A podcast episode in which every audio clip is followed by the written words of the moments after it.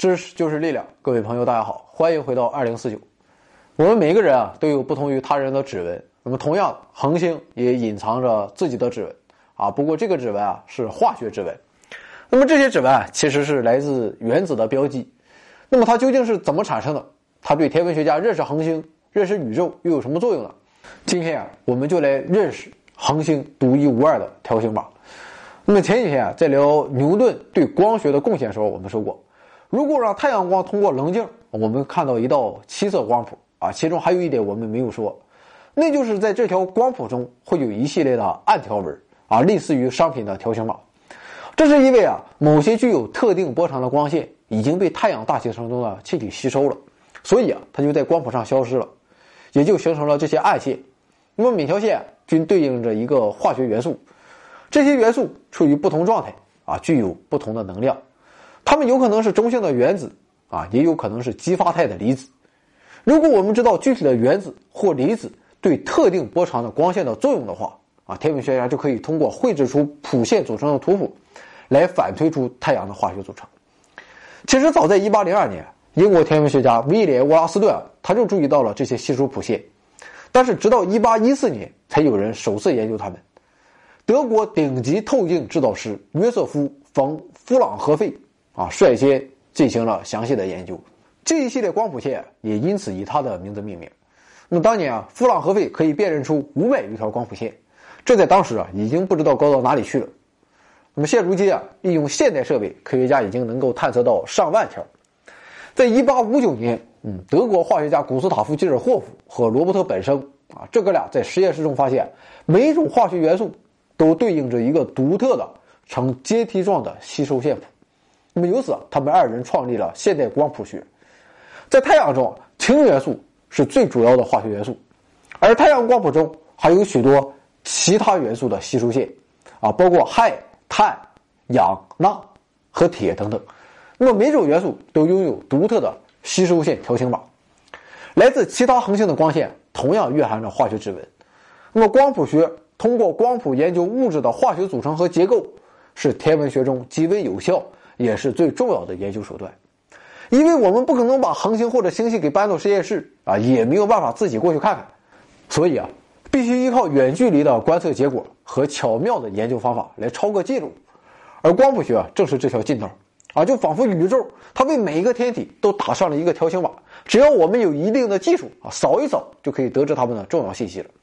那么现在，只要通过对光谱的研究，天文学家就可以揭示出恒星啊、星云。行星大气层和遥远星系的组成成分。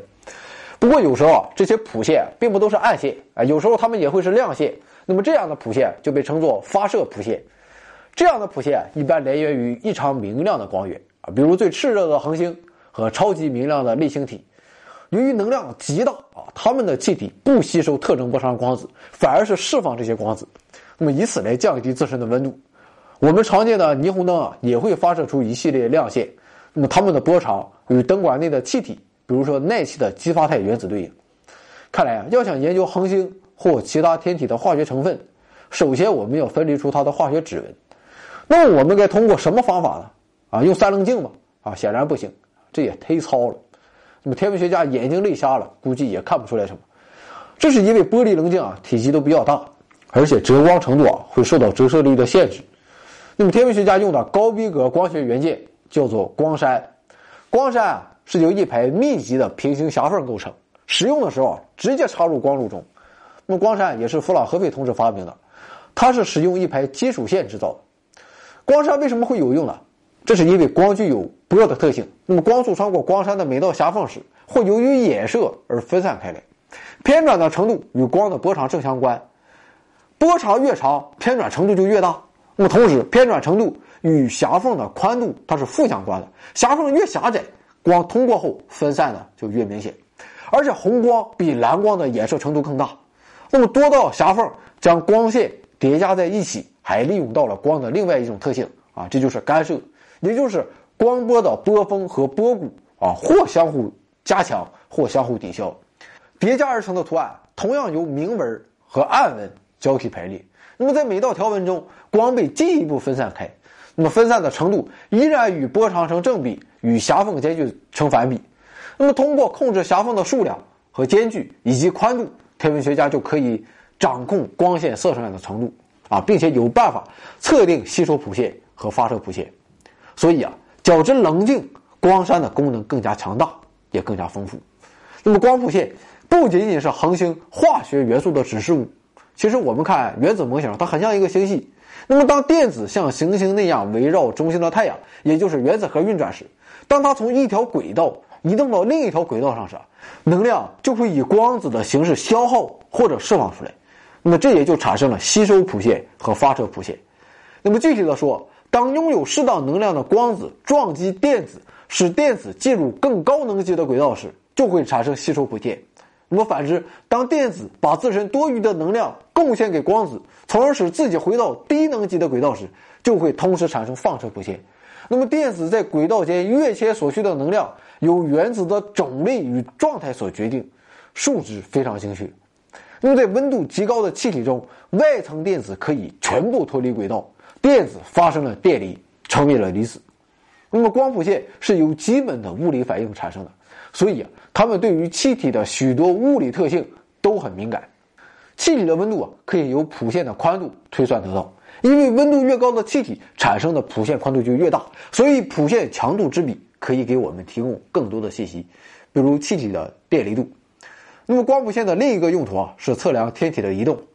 特定光谱线的波长可以测定的非常精准，所以啊，这个光谱线的位置出现任何微小的变化，都表明光源。发生了移动，那么由于多普勒效应，如果恒星整体正在离我们远去，那么它的光谱会发生红移，反之就会发生蓝移。那么位移的程度啊，可以通过光谱线测得。从更大的范围上说，这些红移甚至揭示出了宇宙的膨胀现象。可见，看似简单的光谱，却为我们提供了如此多的信息。微小的原子也把宇宙巨大的天体呈现在了我们面前，更是让天文学家未出茅庐便定三分天下。英国诗人拜伦曾经写道：“我不知为何而来，亦不问前路在何方。万千星球、星辰、星系，无垠宇宙茫茫，或生机仍在，或早已灭亡。